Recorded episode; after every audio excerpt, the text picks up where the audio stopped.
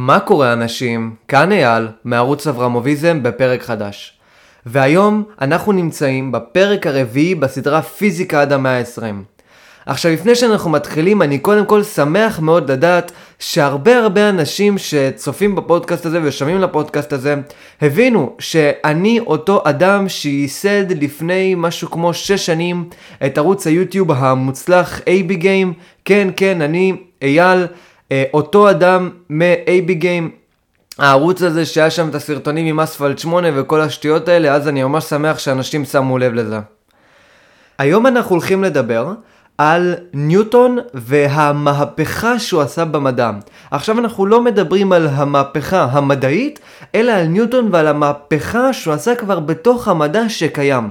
עכשיו המהפכה שניוטון יצר במדע, ואנחנו הולכים ללמוד אותה עכשיו, היא אולי הנושא הכי חשוב בפיזיקה עד המאה ה-20 בסדרה שלנו.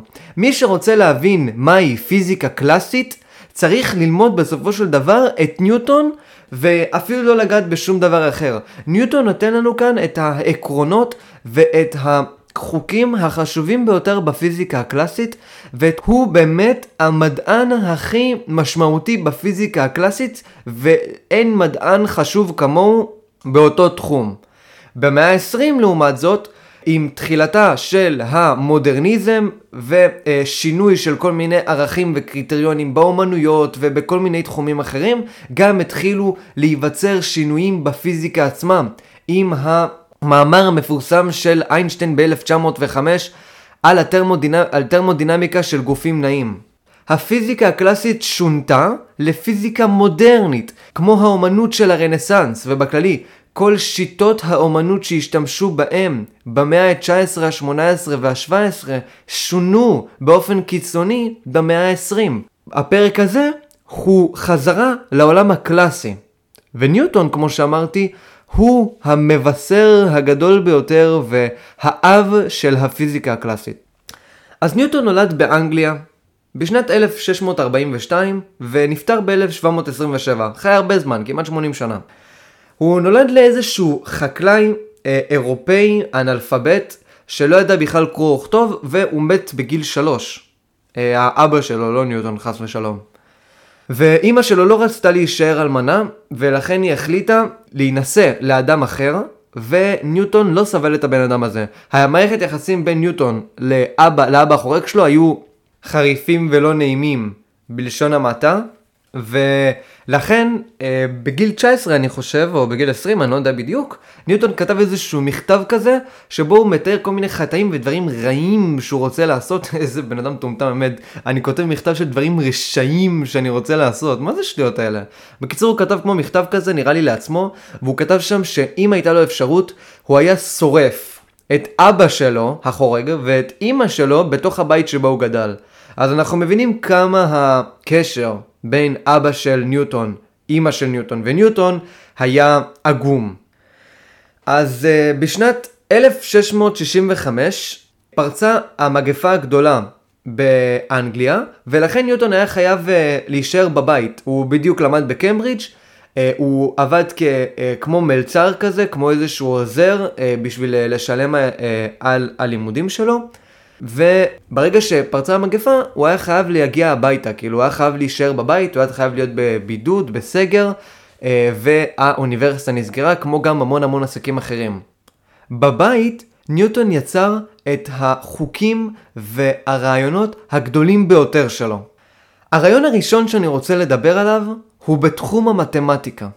בתחום המתמטיקה, ניוטון ואני יודע שאולי יישמע לכם קצת מוזר, אבל ניוטון יצר את החשבון הדיפרנציאלי אינטגרלי. כן, כן, בדיוק, אותו חומר עלוב ובזוי מהתיכון, אותם פונקציות שאף אחד לא רצה לעשות אותם בבגרות. ניוטון יצר את הנושא הזה. עכשיו, הוא יצר את זה לבד לגמרי בבית שלו, רק מתוך המחשבה שלו. והתחום המתמטי הזה שהוא יצר, עזר לו מאוד לפתח את החוקים הגדולים שהוא יצר בעולם הפיזיקה. עכשיו הוא לא בדיוק יצר את זה לבד וזה משהו מאוד מאוד מוזר. יש עוד איזשהו מישהו אחד, קוראים לו לייבניץ, איזה אחד אינטלקטואל גרמני, שהוא גם היה מתמטיקאי, אה, הוא היה גם פילוסוף, מי שמכיר אותו, בטוח יש כמה אנשים שמכירים אותו מתחום הפילוסופיה, לייבניץ הגדול, אה, הטוב שבעולמות האפשריים, אה, האלוהים העליון הגדול, כל מיני כאלה דברים מעניינים שהוא יצר. אז הוא גם בערך באותו זמן, לא בטוח בדיוק אם זה בערך באותו זמן, אבל גם הוא, בבית שלו, באופן דיסקרטי לחלוטין, יצר את החשבון הדיפרנציאלי והאינטגרלי. ניוטון כשהוא יצר את זה, את החשבון הדיפרנציאלי, לא פרסם ספר או לא פרסם איזשהו מאמר כדי להראות לעולם איזה כלי מתמטי הוא פיתח.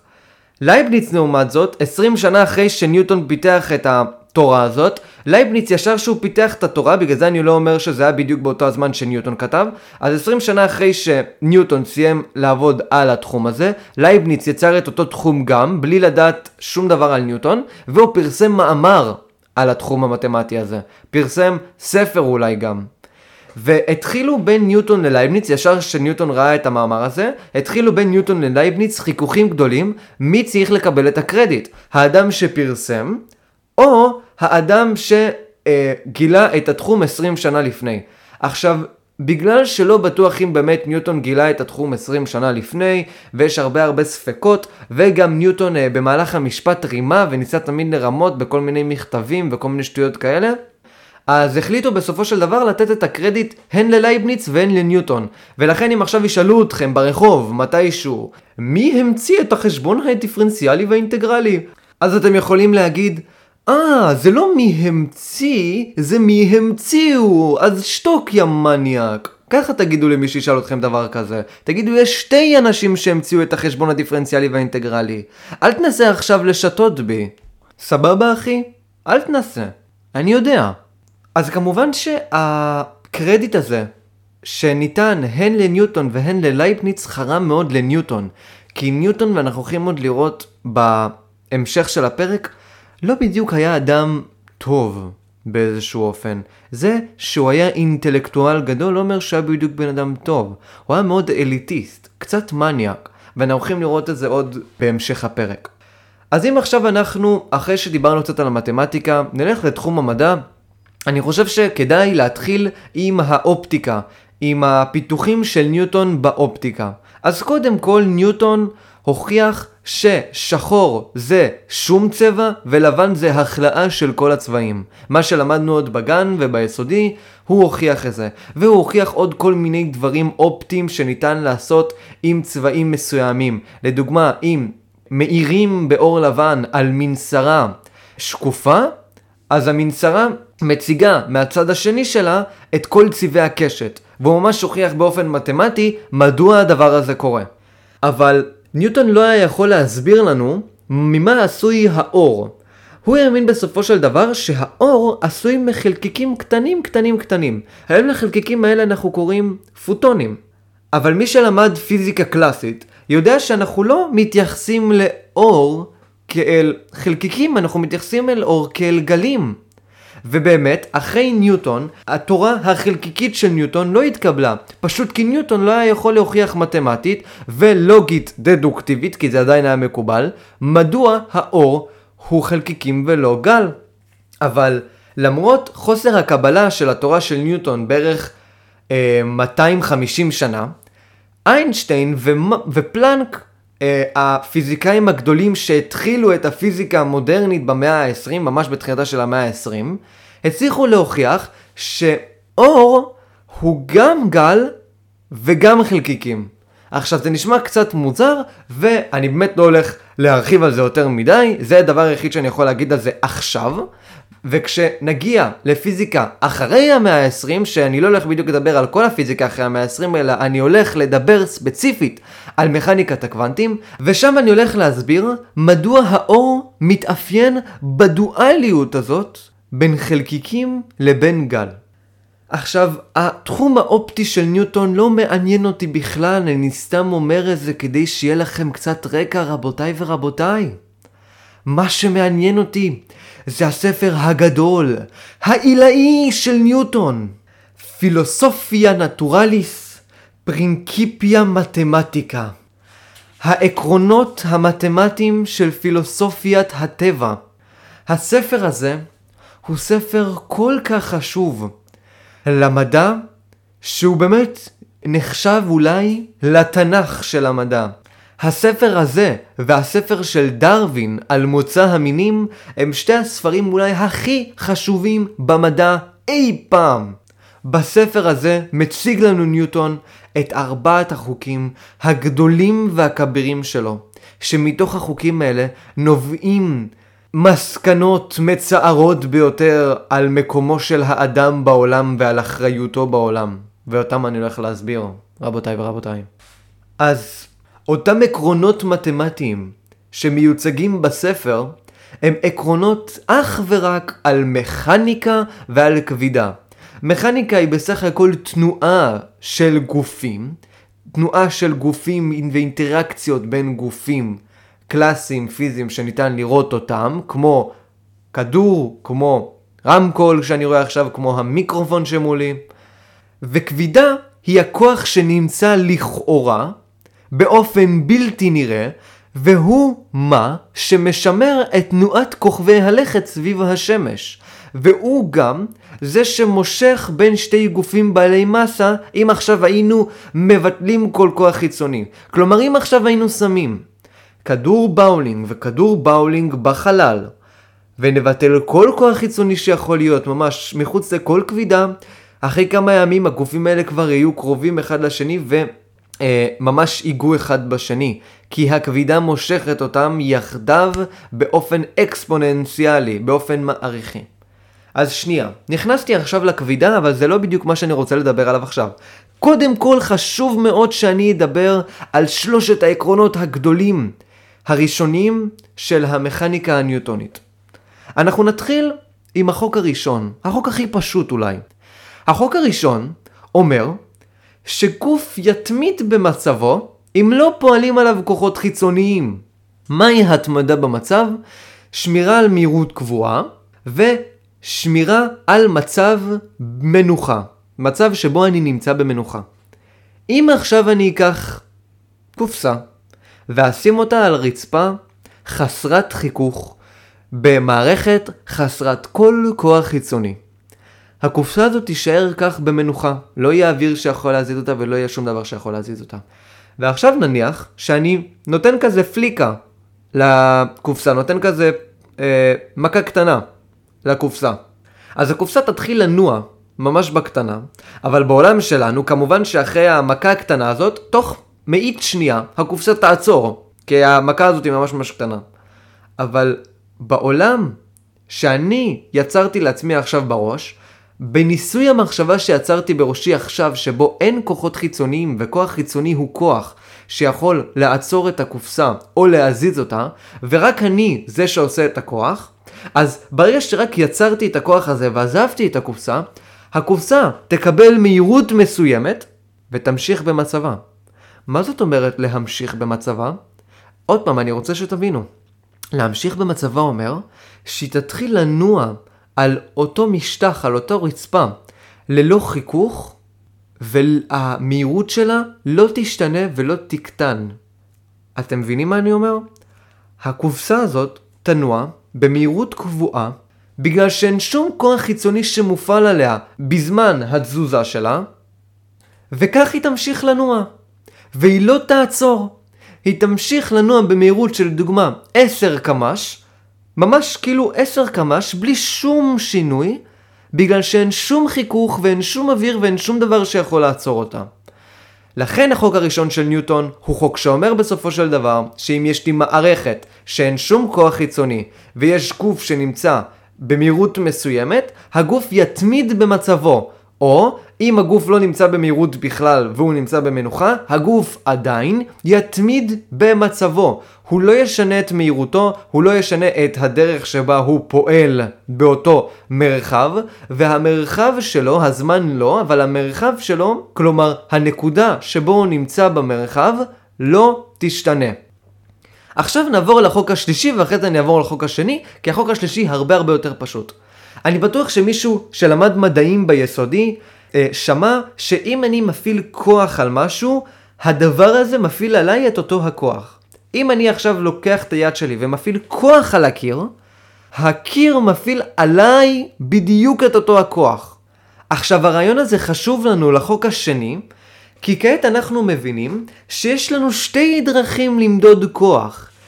מדידת כוח על ידי הגוף המזיז ומדידת כוח על ידי הגוף המוזז. למה? כי הכוח שהגוף המוזז מפעיל על הגוף המזיז שווה לכוח שהגוף המזיז אה, מפעיל על הגוף המוזז. והחוק השני הוא כוח שווה למסה של גוף מסוים כפול התאוצה שלו. עכשיו, אני בפודקאסט הזה קודם כל הולך להגיד לכם, הולך להכניס מעט נוסחאות, שלא תיבהלו.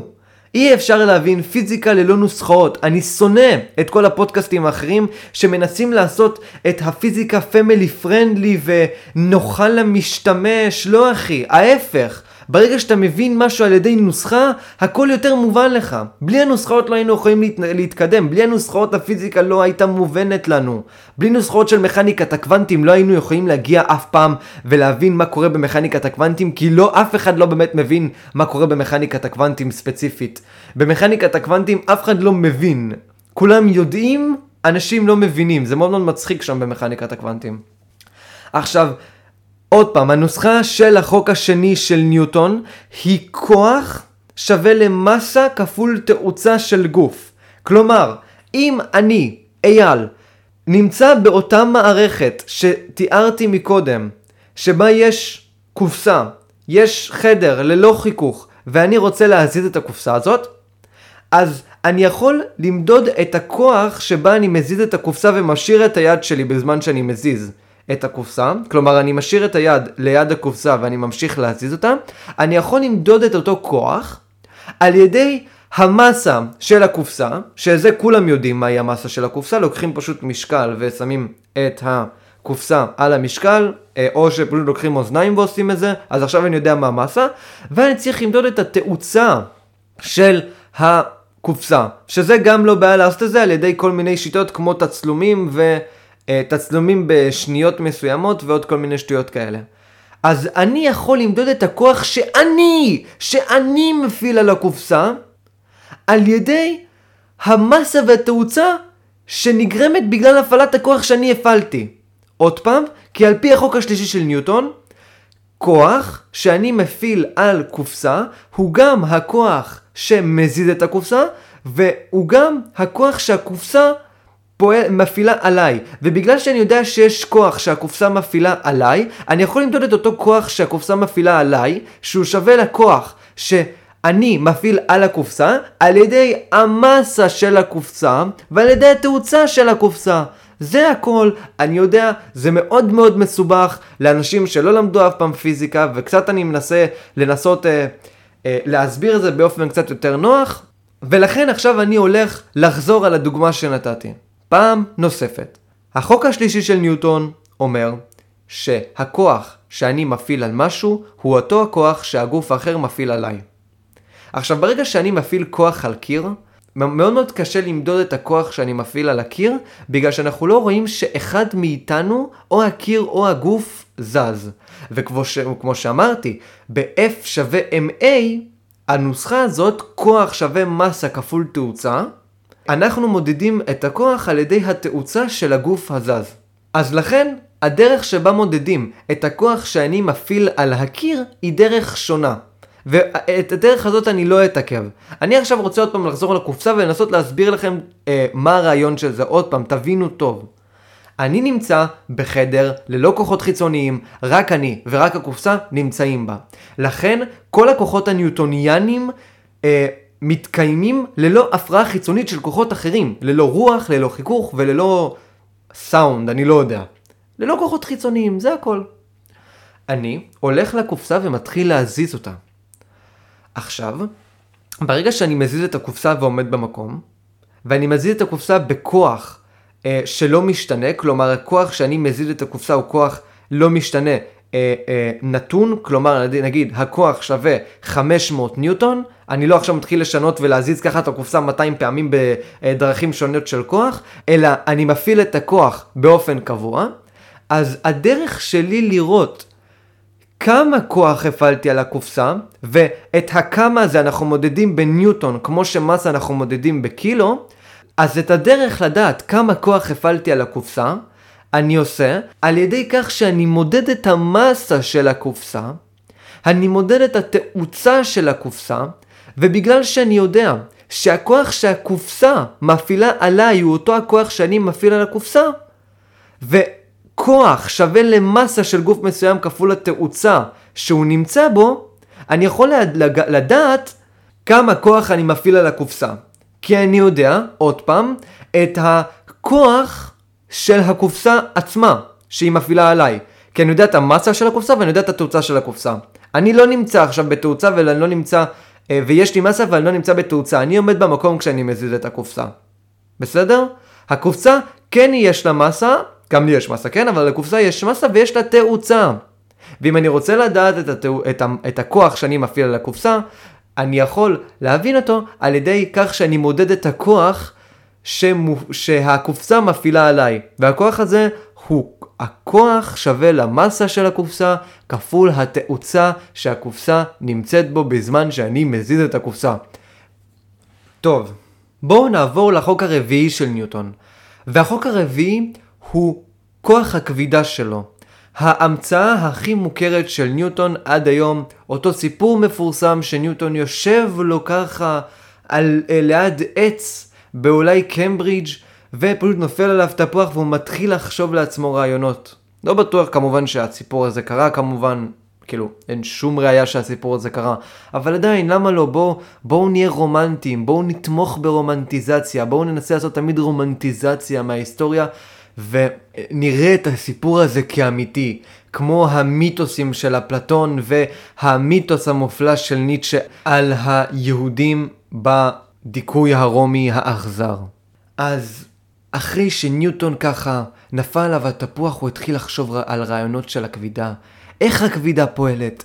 למה היא פועלת? למה כמובן הוא לא הצליח לענות על זה? כלומר, אנחנו לא מצליחים בפיזיקה לענות אף פעם על הרעיון של למה. אנחנו עונים איך בפיזיקה. לשאול למה הכוכב הלכת מסתובב סביב השמש זה שאלה מטומטמת. אבל לשאול איך הוא מסתובב סביב השמש זה שאלה הגיונית. שאלה למה תשאל את אלוהים אחי. אל תנסה לשאול את הפיזיקאים. אז עוד פעם, אנחנו הולכים עכשיו לדבר על כוח הכבידה של ניוטון אחרי שנפל לו תפוח על הראש. ניוטון התחיל להשיג כל מיני אה, כתבים ומדידות של כוכבי הלכת סביב השמש. הוא למד את קפלר, הוא למד את דקארט, והוא למד כל מיני רעיונות שניסו להסביר את התנועה של כוכבי הלכת סביב השמש. ובגלל שהוא היה תלמיד גדול מאוד של דקארט ותלמיד גדול מאוד של גלילאי, ושל קפלר, הוא האמין שניתן להסביר את חוק הטבע הזה על ידי מונחים מתמטיים. ובאמת, אחרי עבודה מטורפת שלו בתוך הבית שלו, עוד במגפה הגדולה, הוא בסופו של דבר עלה על הנוסחה הכבירה, הגדולה, העוצמתית, היפהפייה, שהיא F כוח, כמו שאמרתי מקודם, F שווה מסה כפול תאוצה, F שווה M כפול A, אז הוא עלה על זה שכוח שווה למסה של גוף, כפול מסה של גוף אחר, כפול איזשהו קבוע, לחלק למרחק בין המרכזים של הגופים האלה בריבוע. עכשיו, הוא לא אה, כתב את הנוסחה הזאת באופן מתמטי. כל הנוסחאות של ניוטון שנכתבו באופן מתמטי, ובכללי כל הנוסחאות של הפיזיקאים התחילו להיכתב באופן מתמטי רק במאה ה-18. כלומר, במקום להגיד עכשיו בנוסחה הזאת מסה, אנחנו רושמים M, ו-M, מס, נחשב לנו כמסה.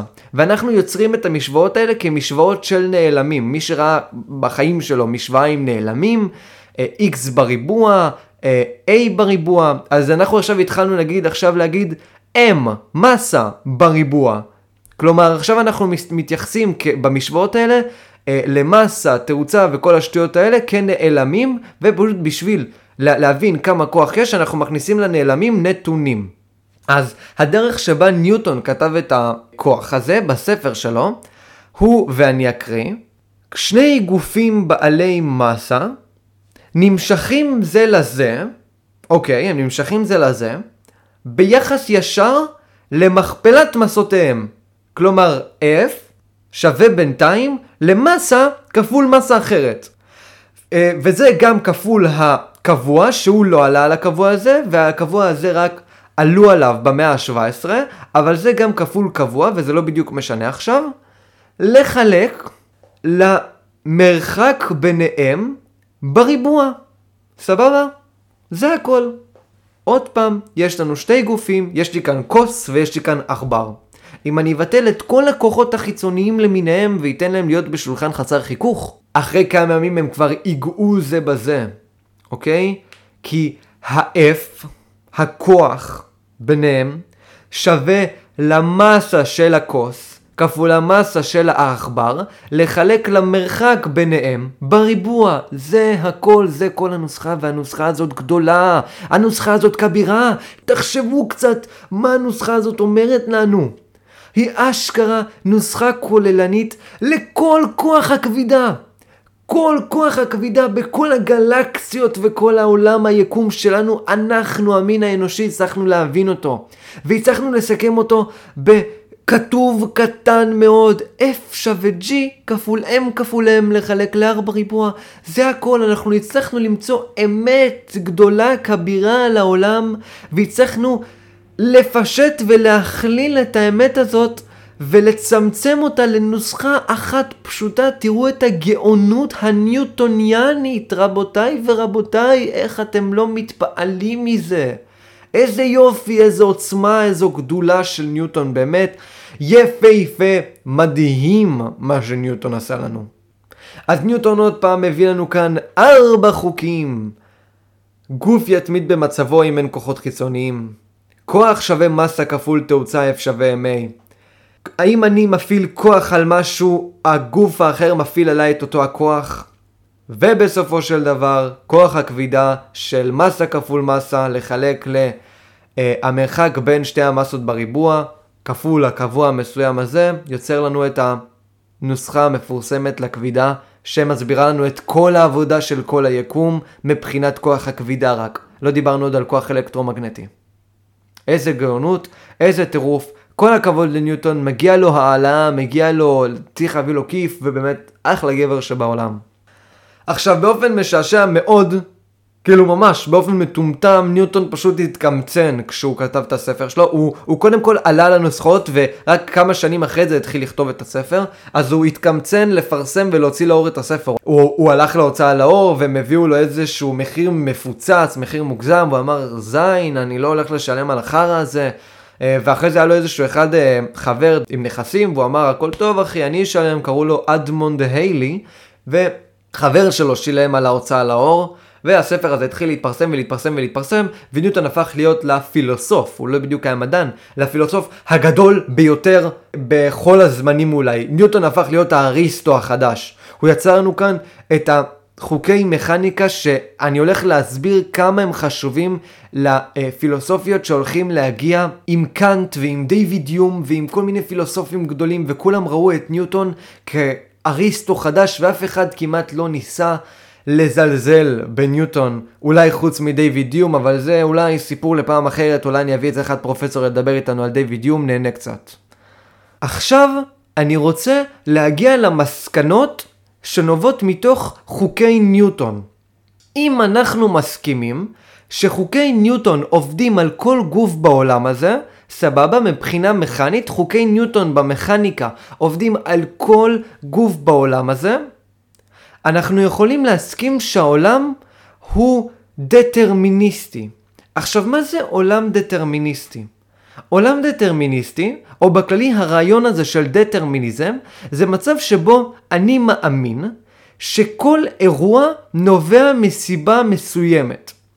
אם לדוגמה אני רואה עכשיו אה, כדור על עדן החלון, שלא היה שם לפני, אני מבין שהכדור פשוט לא צץ על עדן החלון פשוט באורח פלא, כנס, אלא אני מאמין שהיו כל מיני סיבות, תוצאות, סיבה ותוצאה, סיבה ותוצאה, שהובילה בסופו של דבר את הכדור להיות על עדן החלון שלי. עכשיו החוקים של ניוטון מאפשרים לנו ממש להבין על פי חוקים של מכניקה, כלומר על פי חוקים של אינטראקציות בין כל מיני גופים בעולם, להבין איך הכדור הזה הגיע. לדוגמה, מישהו עם מחבט של בייסבול הכה בכדור הזה כשהכדור הזה הגיע, ובסופו של דבר אני, אחד אדם שעומד בקהל, קיבלתי את הכדור הזה בראש שלי. עכשיו, אני לא מאמין שהכדור הזה פשוט צץ בראש שלי והביא לי מכה, אלא אני יכול לחשב על פי חוזק המכה של אדם שהכה את הכדור עם המחבט, ועל פי התנועה של הכדור באוויר, אני יכול בסופו של דבר לחשב איפה הכדור הזה ינחת, אם הוא ינחת בראש שלי או לא ינחת בראש שלי. זה הכל. עכשיו, זה דטרמיניזם. סבבה? מצב שבו עוד פעם אני מאמין שכל אירוע נובע מסיבה מסוימת. ניוטון לא המציא את המונח הפילוסופי הזה. המונח הזה כבר קיים שנים רבות. הרמב"ם האמין בדטרמיניזם. כל הכמורה, האפיפיור והארכיבישופים והבישופים האמינו בדטרמיניזם, כי חייבת להיות סיבה ראשונית לכל הסיבות והתוצאות שהובילו אל הכדור הזה שהכה בראשי, והסיבה הזאת זה סיבה האלוהית. ו... שפינוזה האמין בדטרמיניזם, והופס האמין בדטרמיניזם, ועוד פילוסופים רבים האמינו בדטרמיניזם שחיו עם ניוטון. מה שניוטון אבל הביא לנו, זה חוקים שדרכם אני יכול להבין את הדטרמיניזם, שדרכם אני יכול להבין כיצד הסיבה והתוצאה הזאת התקיימה בטבע. הוא נתן לנו חוקים של הטבע עצמו. עכשיו אני לא אומר שיש רק סיבה ותוצאה, אני אומר שהסיבה והתוצאה הזאת עובדים על חוקים מסוימים. הם לא סתם פועלים. הסיבה והתוצאה הזאת לא סתם פועלים עם חוקים שמשתנים כל הזמן. הסיבה והתוצאה הזאת פועלים על חוקים קבועים שלא משתנים. עכשיו, מה זה אומר לנו? זה אומר לנו בסופו של דבר שאין לנו רצון חופשי. וואו וואו וואו, רגע רגע שנייה אחת. מה זאת אומרת? יודעים מה? בואו עכשיו אני אלך קצת אחורה. בואו ניצור סימולציה. סימולציה ממוחשבת במחשב שלי. הסימולציה הזאת היא אותה סימולציה שדיברתי אה, עליה אולי מקודם. אנחנו מתחילים בעולם שבו יש רק משטח, קופסה. והקופסה הזאת נייחת על המשטח. נניח שעכשיו אני מזיז את הקופסה הזאת. נניח שעכשיו אני הגורם הראשוני, כמו שאלוהים הוא הגורם הראשוני לעולם, ליקום, הוא זה שמתחיל את היקום. אז נניח עכשיו שאני, בתור יוצר הסימולציה, שהסימולציה אולי היקום שלי, אז אני לכאורה האלוהים בתוך הסימולציה, ואני הגורם הראשוני. אז אני שם קודם כל בעולם הזה שאני יוצר, משטח וקופסה. וחוקי ניוטון פועלים בעולם הזה. אני מכניס בתוך הקוד את חוקי ניוטון, את ארבעת החוקים. אז אני עכשיו לוקח את הקופסה הזאת ואני מזיז אותה. עכשיו, אם אני יוצר צירים בעולם הזה, כלומר צירים, קורדינטות, כמו שיש בעולם המתמטיקה, ואני אומר שהקופסה הזאת הייתה בנקודה 0 לפני שהזזתי אותה, אז אני יכול, על פי המיקום של הקופסה ועל פי המהירות שהיא נמצאת בו בהתמדה, כי אין למשטח הזה חיכוך, אז על פי המהירות שהיא נמצאת בו בהתמדה, להגיד מה יקרה לקופסה הזאת עוד שעה. כלומר, באיזה מקום במשטח הזה הקופסה תהיה בעוד שעה. איך אני עושה את זה? עם הנוסחה שכולם ישתמשו בה, ואין סיכוי שמישהו לא ישתמש בה. S שווה V כפול T. ה-S, המקום, שהנו, שהקופסה הולכת להגיע עוד כמה זמן, עוד לדוגמה 5 דקות, נמדדת על פי המהירות שהיא נמצאת בו עכשיו, כפול הזמן שאני רוצה. לכן, אני יודע שעוד 5 דקות, הקופסה הולכת להיות 50 מטר מהמקום שהיא כבר הייתה בו. ולכן העולם הזה שיצרתי הוא עולם דטרמיניסטי שעובד על סיבה ותוצאה, והסיבה ותוצאה הזאת עובדים על פי חוקים ברורים בטבע. וזה אומר גם שלקופסה הזאת לכאורה אין רצון חופשי. הקופסה הזאת נתונה לחוקי ניוטון, וההוכחה שהקופסה הזאת נתונה לחוקי ניוטון היא שאני הצלחתי להוכיח שאני יכול, על פי הגדרה של זמן מסוים, להגיד באיזה מיקום הקופסה הזאת אה, תהיה, באותו עולם. אני יכול על פי חוקים לדעת איפה הקופסה הזאת תהיה. בואו ננסה לפתח את הסימולציה הזאת. נכניס שתי קופסאות, ושתי הקופסאות האלה נעים במהירות קבועה אחת לשנייה. אם נשתמש בחוקי ניוטון, אז נוכל לדעת את המהירות אה, של הקופסה האחת והמהירות של הקופסה האחרת אחרי הפגיעה ביניהם. כלומר, הקופסה האחת והקופסה האחרת מפעילים כוח בזמן הפגיעה אחת בשני, וברגע שהם נפרדים אחת מהשנייה, אני יכול לדעת את המהירות של אחת אה, ושל האחרת, כי יש לי חוקים, עכשיו עוד פעם, יש לזכור, החוקים האלה הם חוקים מכניים, וכל העולם הטבעי הוא עולם מכני, אפילו כוח אלקטרומגנטי, כל כוח שיכול להיות הוא כוח מכני, הוא כוח של הזזה ואינטראקציה בין גופים. אז עוד פעם, אני מפתח את הסימולציה. אני יוצר עכשיו בעולם שלי שתי מכוניות. ושתי המכוניות האלה נוסעות אחת כלפי השנייה. ברגע הפגיעה בין שתי המכוניות, אפשר להגיד בתכלס שלא באמת ניתן לדעת לאן כל חלקיק אחרי הפגיעה יגיע באותו משטח שאני יצרתי בסימולציה. אנחנו לא בדיוק יכולים להגיד עם השכל שלנו לאן כל חלקיק יכול להגיע. אבל אם עכשיו נשתמש בחוקי ניוטון ונראה בדיוק כל אינטראקציה בין כל גוף מסוים במהלך הפגיעה, אנחנו נוכל לדעת לאן כל גוף ינחת, איפה כל גוף יהיה, כמובן אם יהיה לנו מחשב עוצמתי במיוחד, שבאמת יוכל להשתמש בחוקי ניוטון ולחשב היכן כל חלקיק יימצא לאחר הפגיעה. עכשיו, אם כבר אמרנו מההתחלה שהעולם הזה שיצרתי הוא עולם דטרמיניסטי שפועל על פי חוקי טבע מסוימים, אז גם לפני הפגיעה בין שתי המכוניות הייתי יכול לדעת לאן כל חלקיק, חלקיק ייפול. כי אני יוצר, בנקודה מסוימת אני יוצר את הסימולציה, אני רואה בדיוק את המהירות ובדיוק את המצב של כל חלקיק במכ... בכל מכונית, ואחרי זה אני יכול להגיד מה הולך לקרות בעוד 20 דקות לחלקיקים האלה. כי החלקיקים האלה הם נעים על פי פגיעות בחלקיקים אחרים. ואחרי זה מפגיעה אחת אני יכול לדעת בדיוק מה קורה לחלקיקים האלה עוד 20 דקות. ולכן אפילו עוד לפני הפגיעה, ועוד לפני שאני מסתכל על האינטראקציה בין הגופים במהלך הפגיעה, אני כבר יכול לדעת איפה הם ינחתו. כי אני יודע את המצב האטומי של מכונית אחת ואני יודע את המצב האטומי של מכונית אחרת, ואני יכול להריץ את החוקים קדימה בזמן, 20 דקות, 30 דקות, ולראות איך החלקיקים יהיו במרחב לאחר הפגיעה.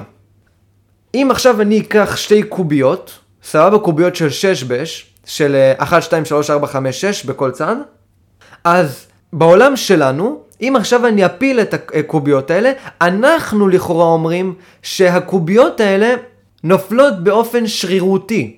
באופן שאני לא יכול באמת למדוד. אבל אם עכשיו הייתי מפעיל את כל חוקי ניוטון בסימולציה מסוימת שבה אני מכניס את החוקי ניוטון האלה, הייתי יכול, עוד לפני שאני לוחץ על הכפתור כדי שהקוביות האלה ייפלו על הרצפה, הייתי יכול עוד לפני להגיד היכן הקוביות האלה ייפלו ואיזה מספר יהיה על הקובייה כשהיא תיפול. כלומר, אם היא תיפול ויהיה 6-6, או אם היא תיפול ויהיה 5-4. אני אוכל להגיד את זה עוד לפני, כי אני אוכל בדיוק לדעת בסימולציה שאני יוצר את כל חיכוכי האוויר הקטנים ואת המצב ההתחלתי האנרגטי של שתי הקוביות בהתחלה. אם אני יודע את הסיבה הראשונית של הקוביות, אם אני יודע את המצב האנרגטי ואת הגובה של הקוביות במהלך הירידה שלהם באוויר, כלומר, אני, אם אני יודע את הסיבה הראשונית, אני גם אוכל לדעת את התוצאה. כי אני פשוט, עוד פעם, מפעיל את חוקי ניוטון בתוך הסימולציה הזאת, ורואה כיצד הקוביות האלה התנהגו עוד לפני שהם באמת התנהגו. אני מכניס עוד 20 דקות לתוך חוקי ניוטון, ואני רואה, אוקיי, הקובייה הזאת תראה לי 3, הקובייה האחרת תראה לי 4. זה הכל. וכולם יכולים להסכים איתי, אני עוד פעם אומר שזה אפשרי. זה קשה מאוד לעשות סימולציה כזאת שתיתן לי נתונים על פי חוקי ניוטון וגם להכניס לתוך הסימולציה אוויר, מים וכל מיני שטויות כאלה ולראות איך הקוביות מתנהגות, אבל זה אפשרי כי חוקי ניוטון מתקיימים בטבע. עכשיו בואו נחזור לסימולציה הקודמת.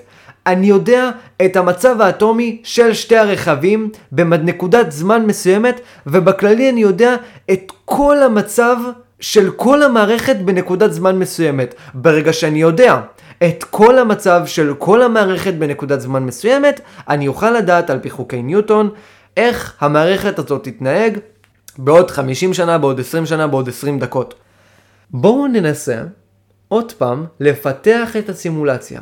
אנחנו עכשיו לא סתם מכניסים מכוניות, אנחנו מכניסים כדורים, אנחנו מכניסים שמש, אנחנו מכניסים כוכבים, אנחנו מכניסים גלקסיות, אנחנו מכניסים חורים שחורים, וכולם עובדים על פי המכניקה הניוטוניאנית. ועכשיו, אם תהיה לי נקודת מבט אלוהית על כל היקום הזה שלנו, ויהיה לי מחשב שיכול לחשב את המצב של היקום בנקודת זמן מסוימת, בגלל שהיקום עובד על פי חוקי ניוטון ועל פי החוקים שנגזרים מתוך חוקי ניוטון, מתוך האקסיומות של חוקי ניוטון, אז אני יכול לדעת איך ייראה היקום שיצרתי בעוד 20 שנה. אין ליקום הזה רצון חופשי, הוא עובד על פי סיבה ותוצאה, ובגלל שאני יודע על פי חוקי ניוטון איך היקום פועל במצב מסוים, אני יודע את המצב של המערכת בנקודת זמן מסוימת, אני אוכל לדעת בדיוק איפה כל כוכב לכת יימצא, איפה חור שחור יימצא, ואיפה גלקסיה תימצא, בדיוק בעוד 20 שנה. וזה בדיוק מה שהפיזיקה והפיזיקאים עושים. עכשיו, את אותו רעיון לפלס, שהוא פיזיקאי גדול, במאה ה-18, אז את אותו רעיון הוא נתן וכינה את הרעיון הזה השד של הפלס. השד שלו. ומה שהשד הזה עושה, זה שהוא יודע את המצב של כל היקום בנקודת זמן מסוימת, ואחרי זה הוא מפעיל את חוקי ניוטון, והוא יכול להגיד לך, נגיד, לי הוא יכול להגיד, אני הולך לשד הזה, והוא אומר לי איך היקום הזה הולך להיראות בעוד 20 שנה. כלומר, השד הזה אשכרה יודע הכל. הוא יודע אם עכשיו יהיה לו את כל המצבים במערכת מסוימת, הוא יוכל לראות את העתיד. והוא יוכל גם לראות את העבר, כי הזמן, אנחנו יכולים פשוט להריץ אותו לאחור במשוואות של ניוטון, ולראות מה קורה בעבר. אז תראו איזה שד מטורף. ברגע שבו הוא יודע את כל המצבים של כל היקום, הוא יוכל בדיוק להגיד לך איפה הכוכב אה, שניג ז'נוג, לא יודע, או כוכב אה, זיגמונד אה, השלישי, יהיה בעוד 20 שנה במערכת הספציפית הזאת בגלקסיית אנדרומדה. הוא יוכל לדעת הכל, כל פיפס קטן וכל נקודה קטנה הוא יוכל לדעת בעבר ובעתיד, אם יהיה לו את כל המצבים האפשריים של היקום מבחינה מכנית בהווה. אני יודע את כל מה שקורה בהווה מבחינה מכנית, בכל היקום אני יכול לדעת את העתיד ואני יכול לדעת את העבר. אבל עכשיו הרעיון הזה מביא אותנו לאיזושהי בעיה, והיא הבעיה האנושית. אם אני מסכים שאני טבעי, אני חלק מהטבע, ואני גם לא חייב להסכים, אני יכול להסתכל עליי, אני בנוי מאטומים, מחלקיקים, מחלקיקים יסודיים ומכל השטויות האלה, וכל החלקיקים בעולם פועלים על פי חוקי ניוטון, והשד של הפלס יכול להגיד לי מה הולך לקרות עוד 20 שנה? האם הוא יכול להגיד לי באיזה עבודה אני הולך להיות, איזה משפחה הולכת להיות לי, מה אני הולך לעשות בחיים האלה בעוד 20 שנה? כן, הוא יכול להגיד את זה, סבבה? כי אם אנחנו מסכימים שיש דטרמיניזם בעולם, ואנחנו גם לא חייבים להסכים, ניוטון הוכיח לנו שיש דטרמיניזם בעולם, אז בהכרח השד של הפלס עובד. ועזבו השד, עזבו אם יש שד כזה או אין שד כזה. זה שאני יודע שכל הגוף שלי פועל על פי אטומים ועל פי חוקים ניוטוניאנים, אני לא יכול גם להכניס למשוואה באותו אופן את הרצון החופשי שלי. כי אין רצון חופשי בעולם דטרמיניסטי ניוטוני. אין רצון חופשי בעולם כזה, בעולם שבנוי על פי סיבה ותוצאה, שעובדים על פי חוקים מסוימים ברורים. ולכן יש את הסיפור המפורסם הזה, על פושע שרצח או משהו, ואז הוא עולה למשפט. והוא אומר, שופט, אין לי רצון חופשי. אני לא רצחתי כי אני רוצה, אין דבר כזה אני רוצה, יש דבר כזה חוקי ניוטון, וזה שהתודעה הכוזבת שלי אומרת לי שאני רוצה, גם התודעה שלי עובדת על פי חוקי ניוטון, וכל העולם שלי עובד על פי חוקי ניוטון, ובסופו של דבר, הרצח הזה היה ניתן לניבוי, ולא היה שום דרך לעצור אותי מהרצח הזה, לא היה שום דרך אה, להגיד לי, אל תרצח, ובאמת לא הייתי רוצח, כי אני פועל על פי חוקי ניוטון. אז איך אתה יכול להאשים אותי? איך אתה יכול להאשים אדם שפועל בניגוד לרצונו? איך? תגיד לי, שופט, אני רוצה לדעת. עכשיו אומר השופט, הו, פושע, ידידי, אהובי, גם אני נמצא בטבע, גם חוקי ניוטון כופים עליי להתנהג על פי רצון הטבע, לי אין שום רצון חופשי, ולכן חוקי ניוטון כופים עליי לאסור אותך. אז תעוף בבקשה לכלב ותפסיק לשגע אותי. עכשיו זו בדיחה מאוד מאוד מפורסמת, שבסופו של דבר נותנת לנו את הבעיה העמוקה באחריות. איך אני יכול לתקף אחריות ואת הרעיון הזה של אחריות אם אין רצון חופשי?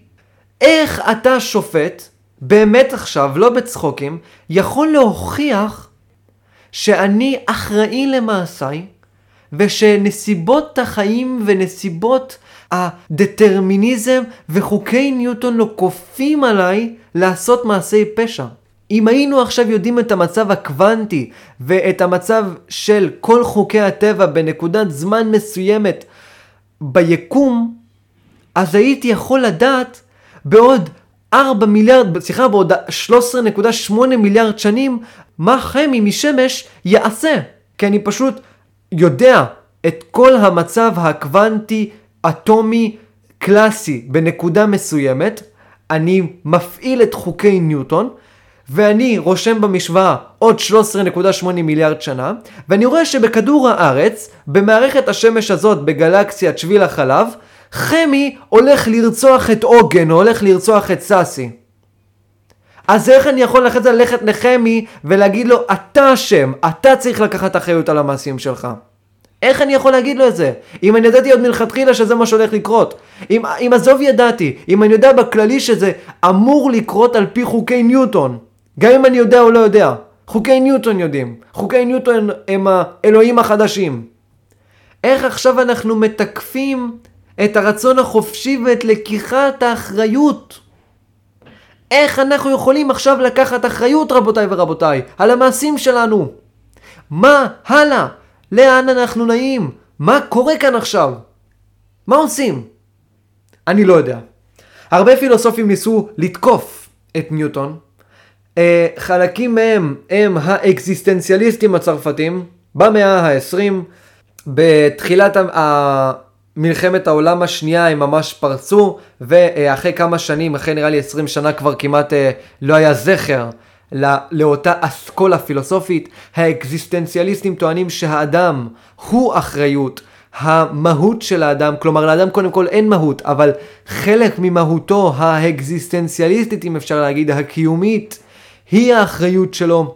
אני בכלי חושב שניוטון חיסל את האחריות, חיסל את הרצון החופשי. אני חושב שהדרך היחידה שלנו אה, לנצח את ניוטון היא פשוט לא לחשוב על זה.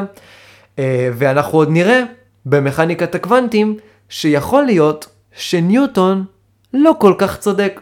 אז יכול להיות שלא צריך פילוסופים, ולא צריך אקזיסטנציאליזם, ולא צריך שום דבר אחר. יכול להיות שמעצם אה, מכניקת הקוונטים, ניוטון לא בטוח טועה, ויכול להיות שיש לנו רצון חופשי. אבל על זה אנחנו נדבר בפיזיקה במאה ה-20, עם מכניקת הקוונטים. אני זוכר, רבותיי ורבותיי, קהל קדוש, קהל צדיק ירא שמיים שלי. אני זוכר שהגעתי לאיזושהי מסיבת יום הולדת פעם אחת, השנה אני חושב, שנה שעברה, סליחה. ויש איזושהי מישהי אחת, אני כבר לא בבית ספר, יש, הייתה איתי איזושהי מישהי אחת בבית ספר, שידעה שאני לומד מכניקת הקוונטים. ומכניקת הקוונטים בכללי נשמע שם מפוצץ, שם כזה, מכניקת הקוונטים, כאילו אתה איזה אחד גאון שלומד את זה. והיא שאלה אותי, אייל, מה זה מכניקת הקוונטים? ת, תסביר לי מה זה מכניקת הקוונטים. אז אני בהתחלה נמנעתי מלהגיד לה מה זה מכניקת הקוונטים, כאילו מה זה נמנעתי? לא הסברתי לה מה זה מכניקת הקוונטים, אמרתי, מה, שהיא תבין מה זה מכניקת הקוונטים כזה? חשבתי אני איזה אליטיסט אחד. אמרתי, אין, לא מגיע לה להבין מה זה מכניקת הקוונטים. היא שתישאר במערה שלה ואני אהנה מפירות הידע והרחבת התודעה. אה, אבל עכשיו, הפרק הזה הוא אחלה של פרק למבוא למכניקת הקוונטים. כי מכניקת הקוונטים אה, מתנגדת לדטרמיניזם באיזשהו אופן, ומראה שהעולם לא בדיוק דטרמיניסטי. אז מי שהייתה איתי באותה מסיבה, הפרק הזה אולי מוקדש עבורך. עכשיו יהיה לך לפחות מבוא למכניקת הקוונטים. ועוד מעט שאני באמת אסביר על מכניקת הקוונטים, סוף סוף תוכלי להבין מה זה מכניקת הקוונטים. אז תאזיני לפרק הזה בהקשבה רבה ובתשומת לב רבה. תביני את הפרטים הקטנים, הכי חשוב שתביני את הנושא הכי גדול שהוא הדטרמיניזם במכניקה הקלאסית, והוא באמת ההקדמה המופלאה והטובה ביותר למכניקת הקוונטים לפי דעתי. גם מי ששומע כאן, אה, העצה שאני נותן לאותה בחורה, אה, קחו את ההצעה הזאת ללבכם, אם אתם רוצים תאזינו לפרק הזה פעם נוספת, ותבינו טוב טוב מהו דטרמיניזם ומהם המסקנות המעוררות מורא שנובעות מתוך הדטרמיניזם היום. טוב, קהל קדוש, קהל צדיק, קהל ירא שמיים אוהבי אלוהים, בני אברהם, יצחק ויעקב. אנחנו כבר מתחילים להגיע לסיום של הפודקאסט. ואם כבר התחלנו עם ניוטון ועם החיים הניוטוניאנים, אולי כדאי שנסיים ונסביר טיפה את האישיות של ניוטון, ומה ניוטון אהב לעשות בזמנו החופשי ובחייו הפרטיים. אז ניוטון, אה, באופן קצת מוזר, ובאופן אה, אה, שלא ציפינו אולי ממנו, היה גם פרשן תנכי גדול. אה, אבל לא פרשן תנכי שבו הוא מפרש את הסיפורים ומציג את התובנות והמוסר שנובע מתוך הסיפורים הגדולים של התנ"ך, אלא ניוטון חיפש את הצופן התנ"כי. ומהו הצופן התנ"כי? אה, הצופן התנ"כי הוא מעין כל מיני צפנים שמוחבאים בספר התנ"ך, וניתן למצוא אותם על ידי גימטריות ועל ידי כל מיני כאלה שינויי אותיות וחיבור בין כל מיני אותיות. אה, מי שמכיר את הסרטונים המעוררי התפלצות וצחוק, אה, אובמה נחש. סרטונים 1 ו-2, פרק 1 ו-2 של אובמה נחש ביוטיוב, אה, סרטונים מוזרים כאלה שמנסים להוכיח שאובמה הוא בעצם נחש, ושהוא זה שיתחיל את מלחמת גוג ומגוג, ואת זה הם מוכיחים על פי התנ"ך. הם נכנסים לספר התנ"ך, ובמקום לראות את הספר התנ"ך כספר שמציג לנו תורת מוסר uh, גדולה מופלאה, הם עושים צחוק מהתנ"ך, וזה הרבה הרבה דתיים עושים את זה, והרבה חרדים, הם בכלל לא מבינים מה הם עושים. הם עושים צחוק מהתנ"ך, וזה מה שניוטון עשה, והם יוצרים כל מיני גימטריות וכל מיני שינויי מילים וכל מיני חיבורי מילים בין אותיות כדי להוכיח כל מיני צפנים ודברים מעניינים כאלה בתנ"ך. עכשיו, זה לדעתי האישית זלזול קיצוני שעושים לתנ"ך, ושלא באמת מכבדים אותו כספר שנותן לנו ערכי מוסר, אלא פשוט איזשהו ספר בדיחה, שדרכו אני יכול להוכיח כל מיני שטויות על ידי שינויי מילים וגימטריה. אבל ניוטון האמין שאפשר לדעת מתוך הגימטריות האלה הכל. את כל החוקים של הטבע, את כל, כל החוקים של המוסר ואת כל החוקים בכללי אה, של העולם שלנו. אנחנו יכולים להבין על ידי התנ"ך. ולכן אה, הוא עסק אה, רבות בבית שלו, לרוב בערבים, בפרשנות תנכית כזאת, וכל הכתבים שלו אה, הגיעו לישראל, והם נמצאים בבית הספרים הלאומי בירושלים. יש שם איזה מיליון אה, מילים של ניוטון, שבהם ניוטון מנסה להוכיח כל מיני אמיתות על העולם על פי הספר התנ"כי, והוא האמין שחוקי ניוטון ניתנים לגילוי בתוך התנ"ך. עכשיו למרות שניוטון היה צדיק גדול וירא שמיים ואוהב אלוהים, והוא חיפש את הצופן התנ"כי והוא היה אדם מאמין מאוד, הוא לא התנהג ככה ברחוב בוא נגיד ככה. ניוטון היה אה, קמצן, כמו שנוכחנו לדעת לפני, הוא היה אליטיסט, הוא היה מניאק, והוא אהב מאוד את עצמו, ממש, כאילו היה אגואיסט, אה, נרקיסיסט, אליטיסט. הוא האמין ממש שהוא כמו משיח כזה, שהוא יודע הכל ושהוא מבין הכל, ובאמת כך היה בתכלס, הוא הצליח לבנות לנו חוקים אה, מטורפים גדולים שרק אה, אה, הגאון שבגאונים יכול לבנות כאלה חוקים, ואשכרה לגלות כאלה חוקים. אבל בגלל זה הגדולה הזאת עלתה לו לראש, והוא ראה את עצמו כאיזשהו אה, ישות נפרדת מהאנשים האחרים ואיזשהו אדם גדול שמגיע לו כל הכבוד. לדוגמה יש סיפור גדול על ויכוח בין רוברט הוק וניוטון. הוק היה אה, מדען גדול בדיוק כמו ניוטון, והוק טען שניוטון גנב מספר רעיונות ממנו, והוא לא נתן לו קרדיט על הרעיונות הללו. עכשיו, אה, ניוטון ממש התעצבן על הוק והוא שנא אותו והם כל פעם כתבו מכתבי שנאה אחד לשני והם שנאו אחד את השני וכל פעם הוק לכאורה אה, ייצג את עצמו כמדוכא על ידי ניוטון וחלש, אני הוק, אני אפס וזה, כל מיני שטויות כאלה. וניוטון גונב ממני רעיונות והוא רשע והוא מרושע. אה, ולכן אה, אה, ניוטון החליט שפשוט נמאס לו, הוא התקרב טיפה למלוכה והוא ביקש לקחת את הפורטרט היחיד של רוברט הוק הפורטרט היחיד שלו, הציור היחיד שלו, ולשרוף אותו. ועכשיו אם תרשמו רוברט הוק, אתם אולי תראו כל מיני ציורים כאלה, אבל הם לא ציורים באמת שלו. אף אחד לא יודע באמת איך הוא נראה, יש רק אולי כתבים שאומרים בערך איך הוא היה נראה. אה, כי לדוגמה אמרו, להוק יש שיער מקורזל ולא שיער חלק, או כל מיני שטויות כאלה. אבל לא באמת יודעים איך הוא נראה. עכשיו זו דוגמה מיני רבות להתמנייקות של ניוטון ולחוסר היכולת שלו אה, לסלוח ולהיות רחום וחנון כמו שהתנ"ך מלמד אותנו. אה, זה שאנחנו זוכרים בהיסטוריה אדם שהוא טוב והוא גאון והוא גדול, אה, לא אומר בהכרח שהוא היה גם אדם טוב במציאות, אדם טוב לחבריו, אדם טוב מבחינת המעשים שלו. אה, אותו דבר גם אפשר לראות עם וולטר, וולטר שהוא היה אחד מאנשי הנאורות הגדולים במאה ה-18, גם היה די מניאק ודי אדם מסריח ומגעיל שלא התייחס ל... הנפשות הרבות סביבו אה, באופן מכבד. והוא גם קיבל על זה הרבה פעמים מכות. אה, מי שרוצה שילמד על זה. עכשיו ניוטון בסופו של דבר נפטר בשיבה טובה, אפשר להגיד לזה, ב-1727. ווולטר, מי שדיברתי עליו עכשיו, כבר היה בהלוויה שלו בשנת 1727. לפני מותו, ניוטון קיבל קודם כל תואר אבירות מאנגליה, מהמלך אנגליה ומלכת אנגליה, ויש הרבה היסטוריונים שטוענים שניוטון מת בתול. ניוטון אף פעם לא ניסה אישה, לניוטון אין אף פעם מכתבים שאומרים, או אנשים אחרים שאומרים שהייתה לו חברה, ויש הרבה סברות לכך שניוטון, מתוך איזושהי פרישטות תנכית, מת בתול. וזה באמת אה, משעשע בפני עצמו, ממש מצחיק שניוטון מת בתול, למרות שהוא היה כזה בן אדם גדול. בסדר, ניתן לו. טוב, חברים וחברים, הגענו לסיום של הפודקאסט שלנו.